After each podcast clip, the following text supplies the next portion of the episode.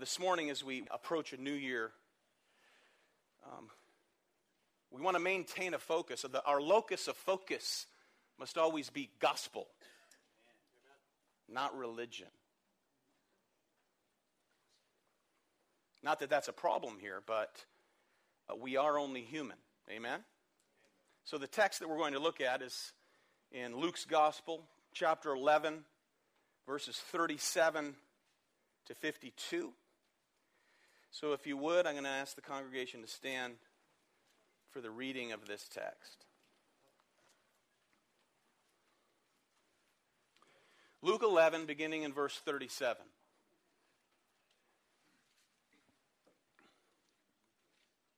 While Jesus was speaking, a Pharisee asked him to dine with him, so he went in and reclined at a table.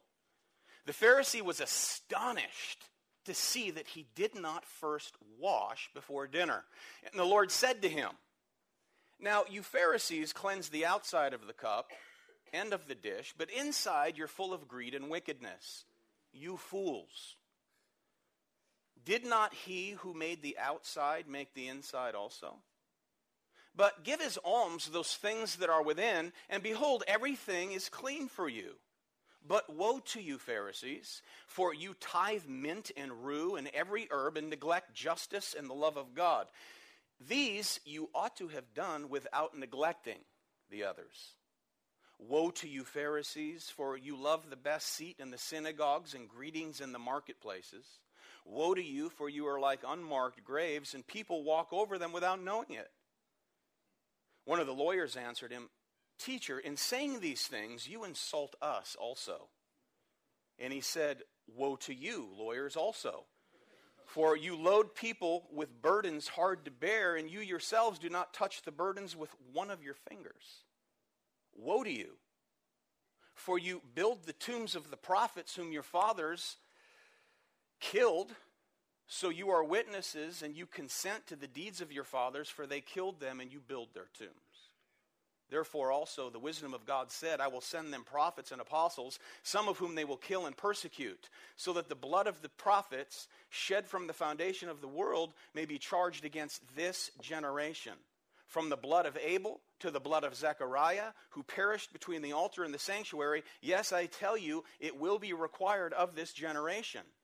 Woe to you, lawyers, for you have taken away the key of knowledge.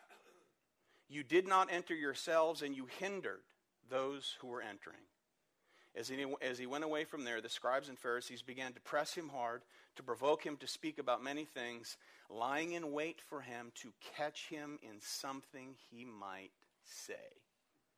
This ends the reading of God's word. You may be seated.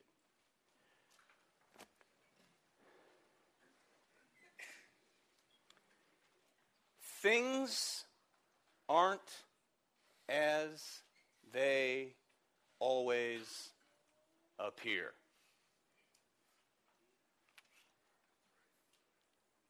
This account describes for us a very awkward luncheon. And Jesus, to say the least, speaks very directly.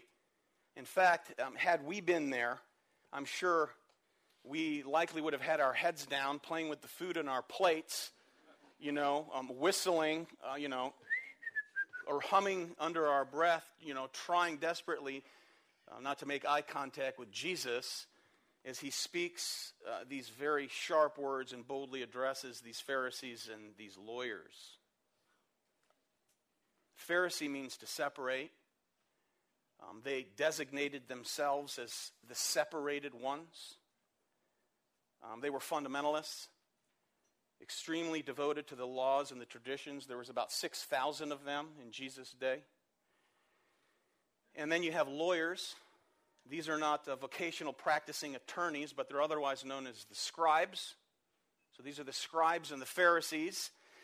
Scribes were experts in Jewish law, experts in the Torah, the Hebrew Bible, and in expounding its commandments. Now, here we read of three woes in verses 42 to 44 directed at the Pharisees, and then three woes directed specifically at these lawyers. But remember, they're all part of the same group. So the woes go out to all of them. And a woe is an expression of regret. And here it's not so much in anger as it is in anguish. Keep that in mind. Probably more anguish than anger here. And oftentimes a woe introduces an oracle of doom. You remember what Jesus said to those who lived in Capernaum? He said, "You will be brought down to Hades. For if the mighty works done in you had been done in Sodom, it would have remained until this day. But I tell you that it will be more tolerable on the day of judgment for the land of Sodom than for you." The more you know, the more this revealed to you, the more you're responsible for. That's the principle. Needless to say, this is a very woeful conversation. This is a woeful luncheon. And most certainly is the cause for a loss of appetite. So, regardless of how uncomfortable the conversation here may have been, it's very important for us to listen in on it. Amen? Because we're tempted by the same temptations which the Pharisees and the lawyers were tempted with. Amen? See, in our minds, the Pharisees, every time they enter the text, they're always wearing the black hats. They're always the bad guys, right? Right? So, Pharisee. Well, beware lest we fall into Phariseeism. Am I right? This is the whole counsel of God that we're teaching here. See, because there are times that we think we understand a situation. There's times that we think we see well, or by looking at the outside of something, we gauge the situation and think we gauge it correctly. But really, we have no idea sometimes how blind we actually are, or how limited our understanding actually is as we assess any given situation. Now, as we look from the outside, sometimes we think we see things as they really are, but really we have no idea how blind we are at the moment. The visitor who visited here recently, and when he wrote here, was really blind to reality. For what he accused you of, he doesn't know your heart. He can't see beneath your ribcage. Amen? He can't see into the seat of your thinking. So the accusations were vain. The Pharisees and the lawyers, these scribes, thought they understood life. They thought they understood the religious situation and God's law pretty well. If you were to ask them, what does the Lord require of you? That's the title of the message. What does the Lord require? They would have been incredibly comfortable in providing an answer along with a list of what religious life and purity looks like. They were good at carrying lists. They thought they had spiritual life, religious rituals, and purity pretty well figured out. Now, let me say this. God does most certainly require purity and holiness according to his word, right? We know this. They understood that, but they extrapolated from God's law. That is, they extended the application of God's word. It's very dangerous. Concluding, this is how you are to live. This is how you're to look in the world.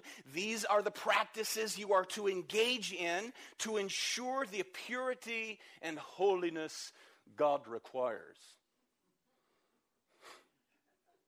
Lockjaw. Talk through your teeth. Holy. So here now, we want to look at some traits of extrapolation. Biblical extrapolation and exclusion, excluding the scripture from one's life, which in the end creates a man-made religion. You with me?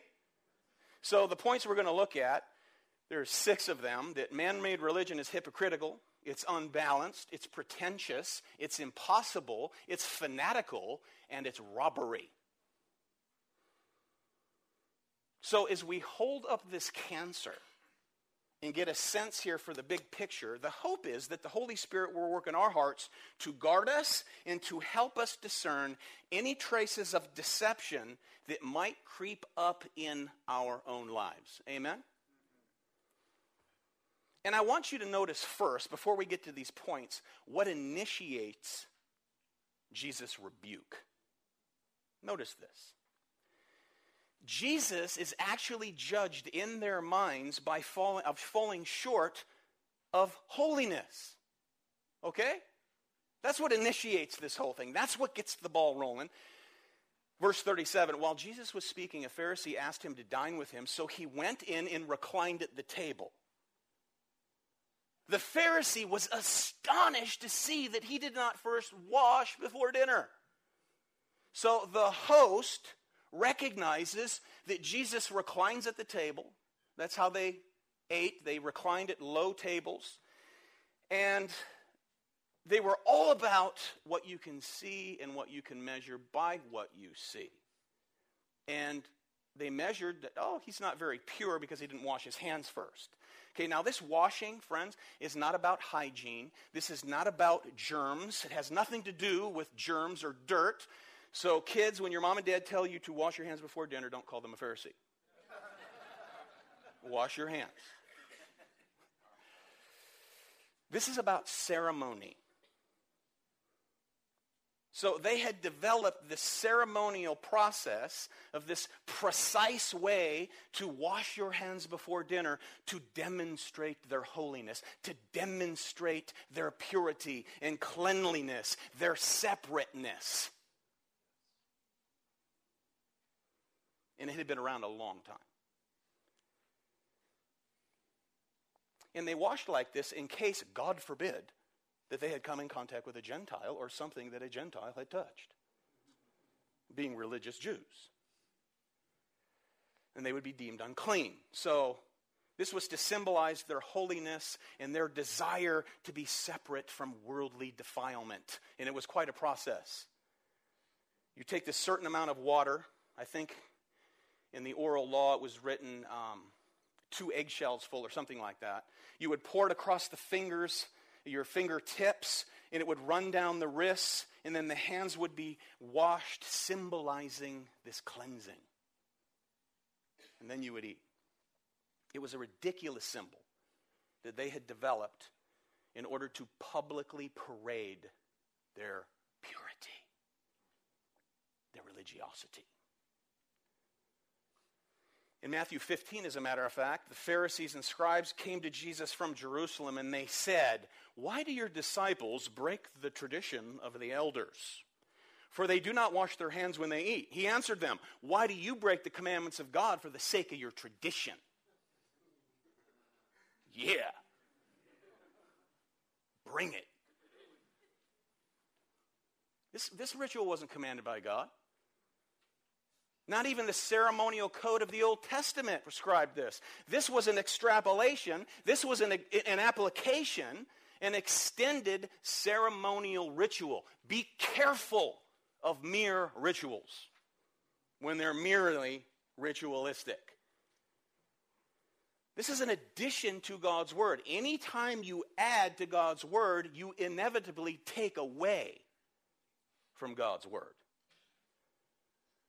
So extrapolation will lead to exclusion, excluding the text, the true text, from application of life. That's exactly what happened to the Pharisees. Jesus makes that very clear. So he speaks in very direct terms. He's very sharp. So here now, this respected leader in town has invited other respected men from that town, along with Jesus and most likely his disciples, to come and dine with him, to have this lunch with him. And it appears that Jesus is hardly reclined back at the table when this dispute arises. Remember this. False religion loves symbols. They love ritual de lo habitual, usual rituals, man-made or not. And then the Lord Jesus lets it fly. Point 1, Man-made religion is hypocritical because it creates its own standard of holiness. The main thing Jesus says to the Pharisees and the scribes is that they were hypocrites. They were consumed with external righteousness. Their hearts cared nothing about true righteousness. Look at what Jesus says at the outset, verse 39. And the Lord said to him. He didn't even comment on Jesus not washing his hands. He's just thinking it. Now, you Pharisees clean the outside of the cup and the dish, but inside you're full of greed and wickedness. You fools, did not he who made the outside make the inside also? But give his alms of those things that are within, and behold, everything is clean for you. You see, the Pharisee is scaling down God's demands by setting up his own standard of holiness, making it an external demonstration instead of internal devotion. External demonstration rather than internal devotion. Because hypocrisy focuses on external impressions. Hypocrisy focuses on external impressions instead of internal expression.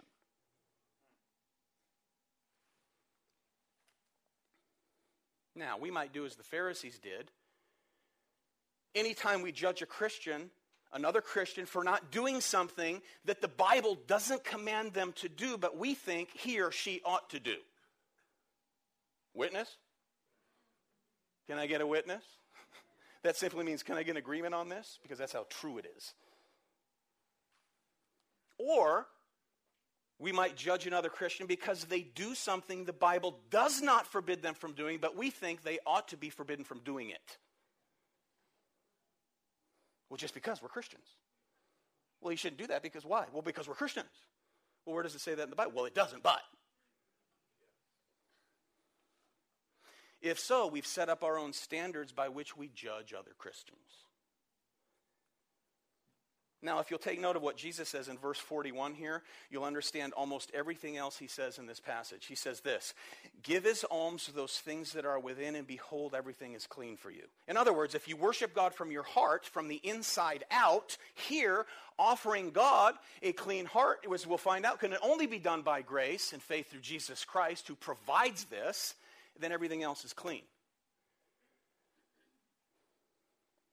But if you simply try to look good on the outside, as they did, trying to cover up your sin on the inside, you're only fooling yourself, right? That's what religion does. It fools you. Self-deception. Now, the Pharisees most certainly cared more about appearance of holiness than the reality thereof. So, in order to feel holy, if you want to feel holy, you promote a ritual that makes you look holy, right? If we do enough of this stuff, it will make us look holy, and if we look holy, we can walk away feeling holy. The Pharisees were concerned with what one does. Jesus is concerned with what one is. No amount of water pouring can make up for a corrupt heart. Amen? No amount of ritual or liturgy can make up for this kind of religious, self-righteous, inward corruption. None of it. Nothing. Now, very important point. It's not that external actions don't matter. Amen? Because they do. Now, do we know this? We won't have to go back to kindergarten, Christianity 101, amen? We do not have to. It does matter. But religious hypocrisy focuses on the external to the exclusion of the internal. That's the point. They don't see a necessary connection between the two. So the Pharisees here, they added to God's word in their self-effort to appear spiritually pure. And it wasn't just this one ritualistic rule of washing before dinner. They had a host of other rituals, stacked one atop of the other. I mean, these guys were the IRS of the religious establishment. This is what they were. They wrote numerous rules on how to live, and then they wrote books about the rules. That's what they do. That's what the IRS does. That's what they did. But their hearts were full of greed and wickedness, verse 39. Now, one gets the sense, do we not, throughout the Gospels, that they felt pretty good about themselves. That's pretty clear. Had they been asked, hey, how's your walk? Sometimes people ask, hey, how's your walk? You ever get that question? How's your walk? Someone asked me that the other day. How's your walk? Your holiness, your purity. They would have answered, hey, we're doing everything we're required to do. We're doing pretty well. But that should have been a warning sign for them, amen? And it ought to serve as a warning sign for us as well. Anytime you get feeling good about yourself, I'm doing pretty good, you know, I'm obeying, I'm walking this Christian walk in a way that is exemplar for other people to follow. Take note. Take warning. They ought to have seen the warning signs. They did not. So Jesus comes in here to this house and he explodes the illusion of their self-perceived holiness and purity. He blows the house up. Man, he ruined some parties, didn't he? He was a party ruiner, a dinner ruiner. Imagine Thanksgiving with Jesus, with all your unbelieving friends and all the religious views that they have. They come in, right? They have some weird abstract view about life. And Jesus, how can you argue with him?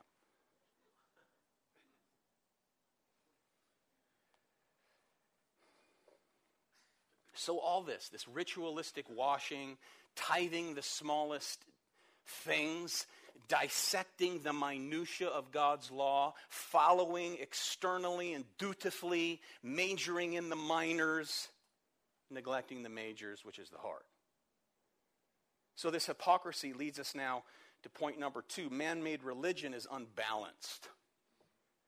Remember I said I love you especially because you're also well-rounded, reformed believers. You're not hyper. You're not antinomian. Just well-rounded in a very slender sense.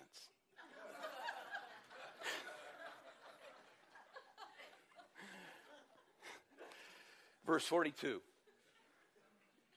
Woe to you, Pharisees, for you tithe mint and rue and every herb and neglect justice and the love of God. These things you ought to have done without neglecting the others. So here they are. They were tithing out of their mint, out of their little herb garden. Just tithing, everything, nitpicky. Jesus said you're fixated here on little things and you're neglecting the massive realities of the faith.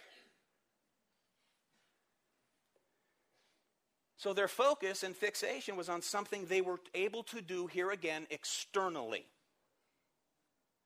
Nitpick out of the garden in the backyard. All the while neglecting those things that were far more important. But again, to concentrate on a little thing or some kind of a ritual, you can walk away, once again, feeling holy, right? Because you've done this thing, which is nothing more than a cover-up for darkness within. William Hendrickson wrote this, quote, "Rigid insistence on trivial matters is very often a cover for inner sin," end quote. You ever meet people who are dogmatic about relatively little, insignificant things, dissecting the minutia? They're always wanting a meeting with church leadership to nitpick this thing or that thing. Trust me, we've had a few of those over 8 years. That's always a blast. And it's really fun when they leave.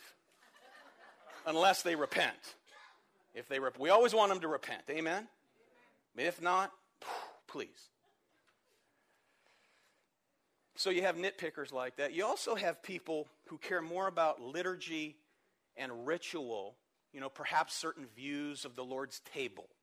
Maybe it's a hyper-reformed denominational view, over and above the brotherhood of the Christian faith. This is very important.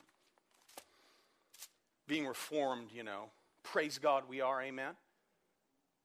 Never be prideful about that.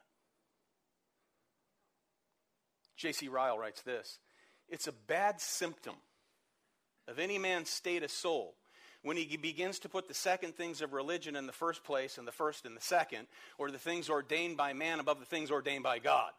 There's something sadly wrong which is more important to us, whether others are of our denomination and ceremonies, rather than whether they repent of sin, believe on Christ, and live holy lives." End quote. I know some very godly, loving Christians who, they don't even know what Reformed theology is. My goal is to get them to know it, but they love the Lord, and they walk in obedience, and they're humble, and they're faithful. I came up Reformed, and I've told you this before, I am ever grateful for that. But I've witnessed over the years, on one side you have, of Reformed circles, you have the frozen chosen, the rigid Reformed, you know, clasped hands and puckered lips, stiff, boring. But on the other side, you have the liturgically licentious. Everything's about Sunday. You come and get washed and cleansed on Sunday, and you go live like the world the rest of the week. That's why I said you're so well balanced by the grace of God, and I'm so appreciative of that. Amen? Okay, back to the minutiae of the Pharisees. There was nothing wrong with them actually going beyond what was to be tithed. That's a good principle for us. There's nothing wrong with going beyond what was required to be tithed. Not at all. But concentrating here on the trivial, they overlook what was most important. In their zeal for the trivial, they neglected, here, justice and the love of God. Doing a bunch of stuff doesn't prove we love God. See, it's our attitude, our inner attitude to God that controls all these other actions. We don't do all these actions in order to gain the favor of God. If we're in Christ, you have all the favor you're ever going to get. Therefore, from that position, we live our lives for the glory of God. So, man-made religion is hypocritical. It's unbalanced. Next point, it's also pretentious. Verse 43, "Woe to you, Pharisees, for you love the best seat in the synagogues and greetings in the marketplaces. Woe to you, for you are like unmarked graves, and people walk over them without knowing it." Who's better at rebuke than Jesus? Basically, he says, what you want us to be seen and to be viewed is better than everybody else. Okay, now the best seats here, best seats in the synagogue, were the seats in the front of the synagogue that faced the congregation. You get that? That faced the congregation. For to sit there was to be seen as a man of distinction. Oh, look who's up front, facing us. Facing, not you guys in the front row. I wish more people would sit in the front row, that we can move the pulpit back a little bit. Amen? And then these greetings in the marketplace were these elaborate salutations there in the market square as men who were recipients of these salutations, of men who should be respected, highly regarded, and they loved it. They lived for it. They loved reputation more than true holiness. To be greeted with a special title, Rabbi, Reverend, Teacher, Father, right?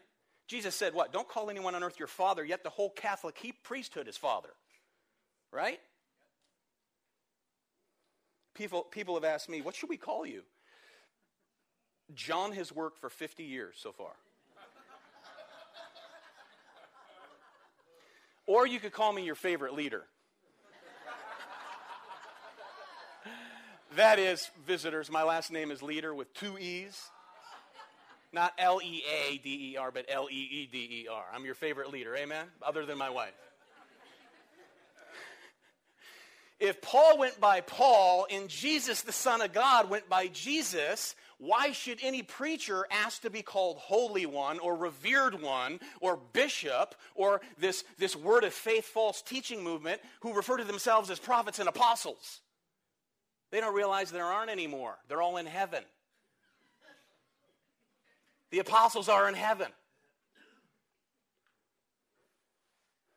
Remember in John 5 what Jesus said to the religious Jews? How can you believe when you receive glory from one another and do not seek the glory that comes from the only God?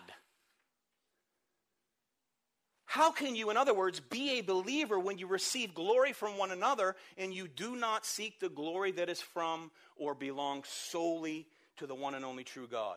Why? Because they were dead inside. Dead. They were walking dead men. There's a lot of religious people who are the walking, breathing dead.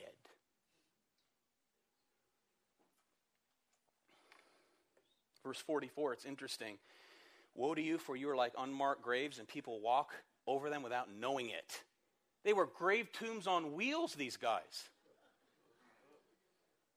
You see, Jesus says that because the Pharisees were obsessive about not touching dead bodies or coming into contact with anyone who had touched a dead body because again, they would become ritualistically unclean. No paramedics were Pharisees in this day. No, Pharisees were paramedics, rather. So the Pharisees would go around marking graves so you wouldn't accidentally walk across them and become defiled. Jesus is saying, look, you guys are the unmarked graves. You appear holy on the outside when in fact you're dead inside, so everyone who comes in contact with you is defiled. They're contaminated by you. Stinging rebuke. Ouch is right. So he's saying that they corrupt others because of their own hypocrisy. They were actors. That's all they were. So false religion is not only hypocritical, unbalanced, or pretentious. This is Pharisaical living. It's also impossible. Man-made religion is impossible. Verse 46, one of the lawyers answered him, "Teacher, in saying these things, you insult us also." Isn't that interesting? So one of the lawyers steps up, "Hey, I feel insulted as well." And he said, "Well, woe to you lawyers also. For you load people with burdens hard to bear, and you yourselves do not touch the burdens with one of your fingers." So here now, three woes to the lawyers. These are the scribes who are also at this luncheon. The scribes were the theologians, they were the exegetes, they were the expositors, they were the interpreters, these were the academics. And they came up with the system that the Pharisees practiced. So they practiced these outrageous religious rituals that put all these heavy demands on the people, and as lawyers, you know the loopholes, right? So if you make all these grand laws, you know the loopholes, so you adhere to the loopholes so that you don't have to lift one finger to obey. So getting through the loopholes, as they did, they would put the burden on the people, and when they couldn't carry it out, which we can't, nor could they, you feel less than those who appear as though they can.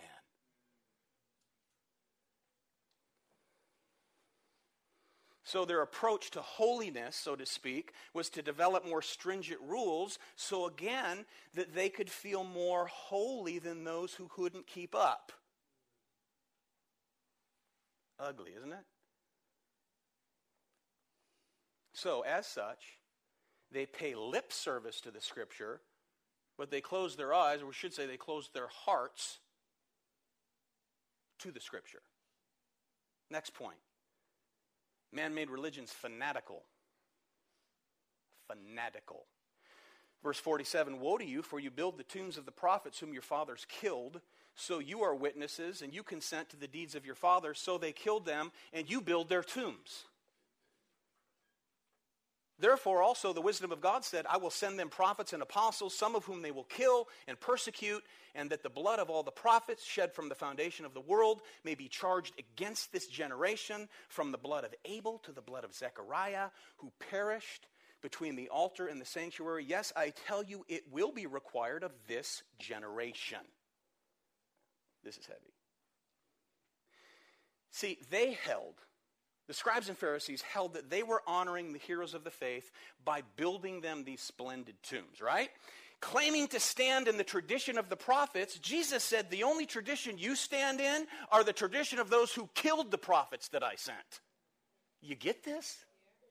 This is heavy, man. Yeah, you're traditional, all right, and you're guilty. You're guilty of the very things that the prophets preached against. You're like the fathers, your fathers who put them to death. You know, it's always easier to honor dead preachers than living ones. Jesus said a prophet's not welcome in his own hometown. But you send a guy with a briefcase and now he's the expert. So Jesus calls attention here to the very first martyr, Abel, son of Adam and Eve. And the last recorded martyr of the Old Testament, Zechariah, all of whom, and everyone in between, who point forward to one, the culmination of all the prophets, the Lord Jesus Christ, who calls men to repent, and they put him to death. And you were there as well. So was I. You see, religious hypocrisy always gives the illusion that all is well. There's no need of repentance. Can't we all just what? Rodney King theology. Get along? Can't we all just get along? It doesn't matter what you believe. If you believe this and you're sincere, and I believe this and I'm sincere, and we can agree to disagree, or, you know, whatever, then we're all going to make it there in the end. Wrong.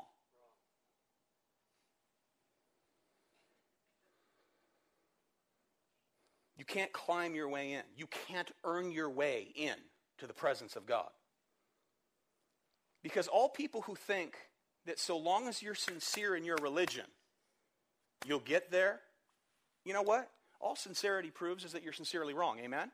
And also that you're on the broad road that leads to destruction. That's what Jesus said. The broad road is all religious systems. They lead to one place, hell.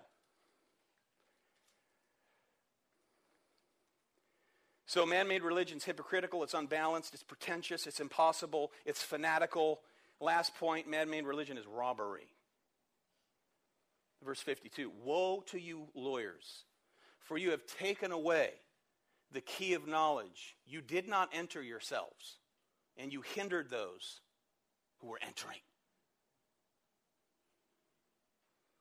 So the final woe here reveals yet another paradox. The scribes who professed and expounded the meaning of the law, who were supposed to be teachers of the people, in fact took away the key of knowledge. Just toss it in the desert.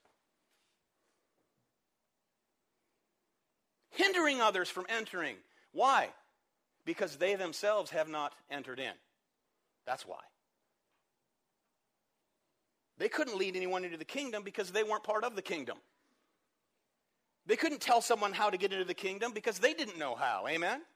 They were on the wrong road. They were on the broad way. They couldn't show anyone the path of life because they were dead. They couldn't show anyone how to see because they were blind. This is the blind leading the blind. That's what religion is, the blind leading the blind. Set somebody free, they're prisoners, man.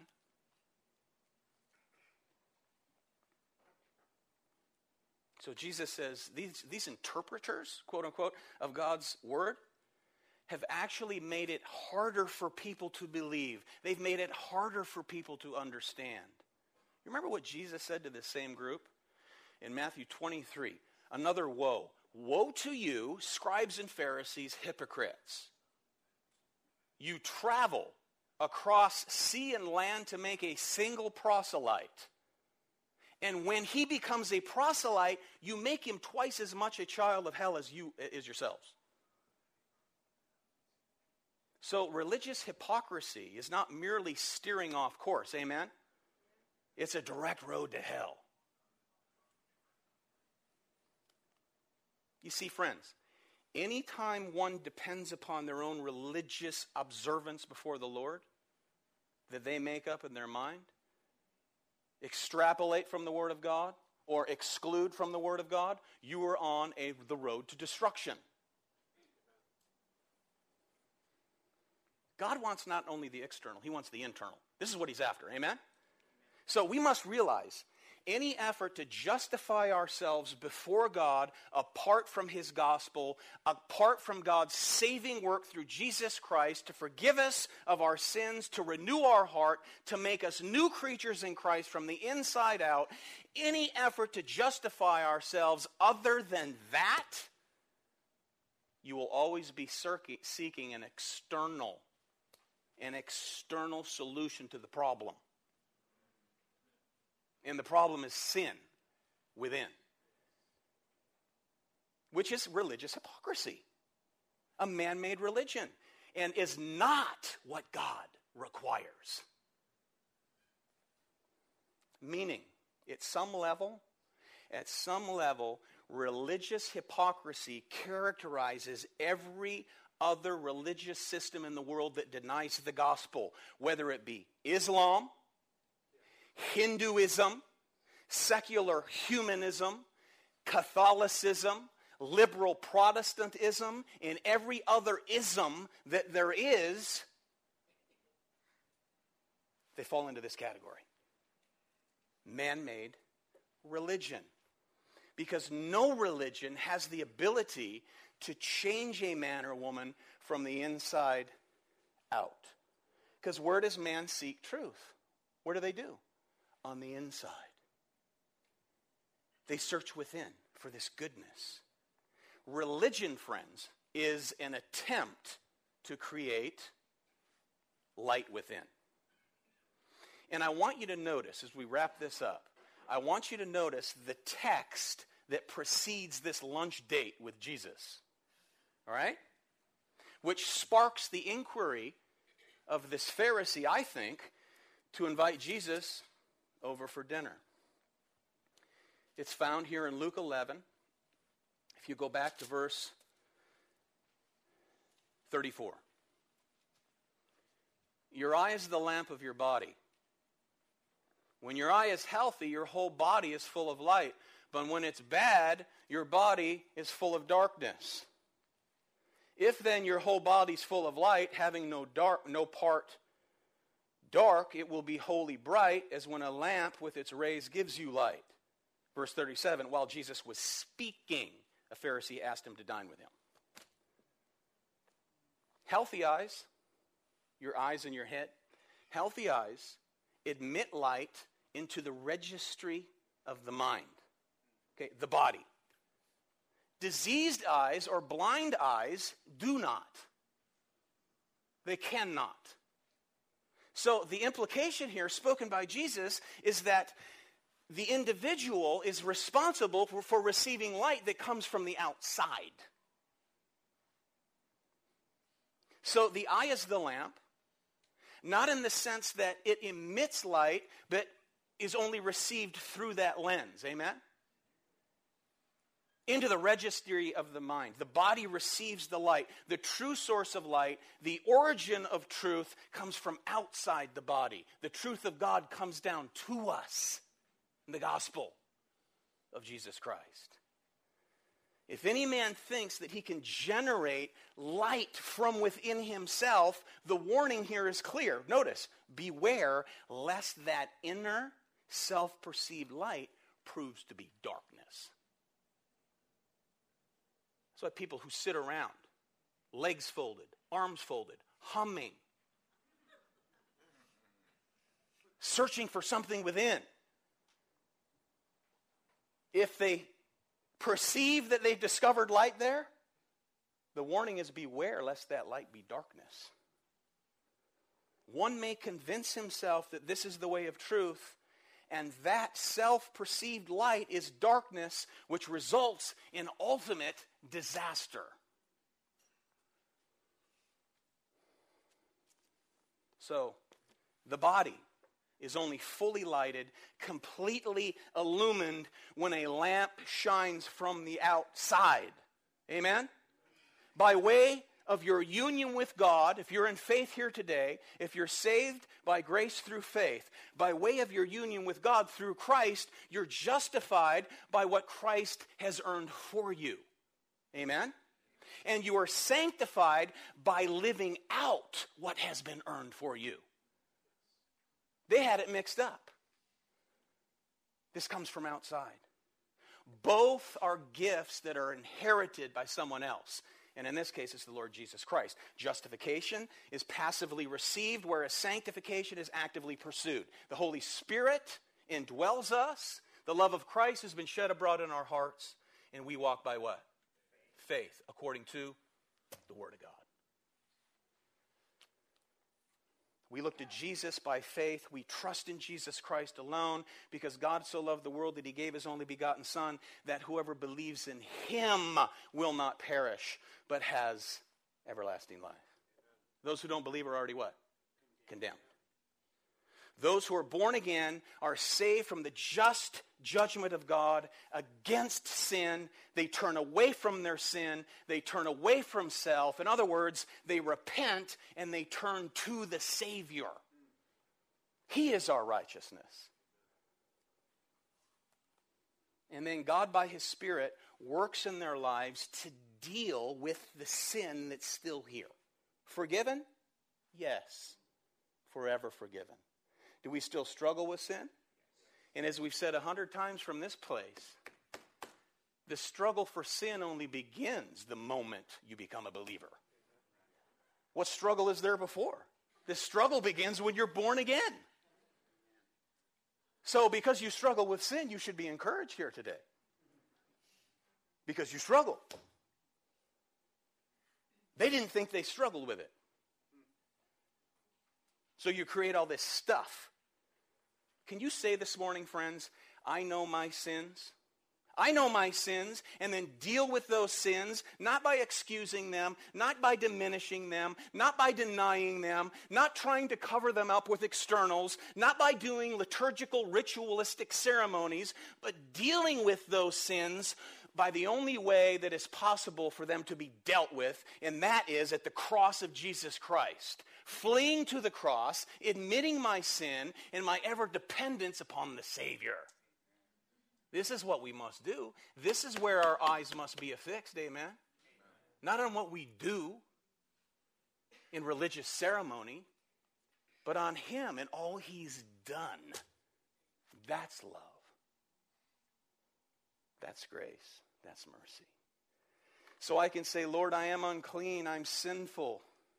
I can't make myself right. Only you can make me right from the inside out. I continue to give myself to your Son, who's my only hope. My only hope. For you see, friends, to be part of the great wedding feast that we read about earlier, to be part of the kingdom of heaven, you must be properly clothed. And you can't provide the clothing for that wedding feast. You must be cloaked in the righteous robes of Jesus Christ. Church, rejoice in that. You have nothing to earn. He's earned it all. If you're not in Christ, I command you, according to the Word of God, to repent of your unbelief, to repent of your faulty belief, to repent of your self-righteousness that says I'm good enough, and turn to the only one that can save you, because this is a warning. You reject this truth over and over again, you only become more calloused and that much more responsible in the judgment for what you know today. So I plead with you out of love, repent and believe in this Savior. Your only hope. That's how much we love you, to tell you the truth. Amen? Merry Christmas. Happy New Year. Let's pray. Heavenly Father, we thank you for the gospel. We thank you that we're not required to earn meritorious favor, but to receive favor as provided through your Son in our place. We thank you for this text. Pray that we'll walk out meditating upon it throughout the day, making us ever more thankful for what has been accomplished on our behalf, and drive us, Lord, to walk in a life of obedience because of what's been accomplished. Pray that you'll bless your dear people today.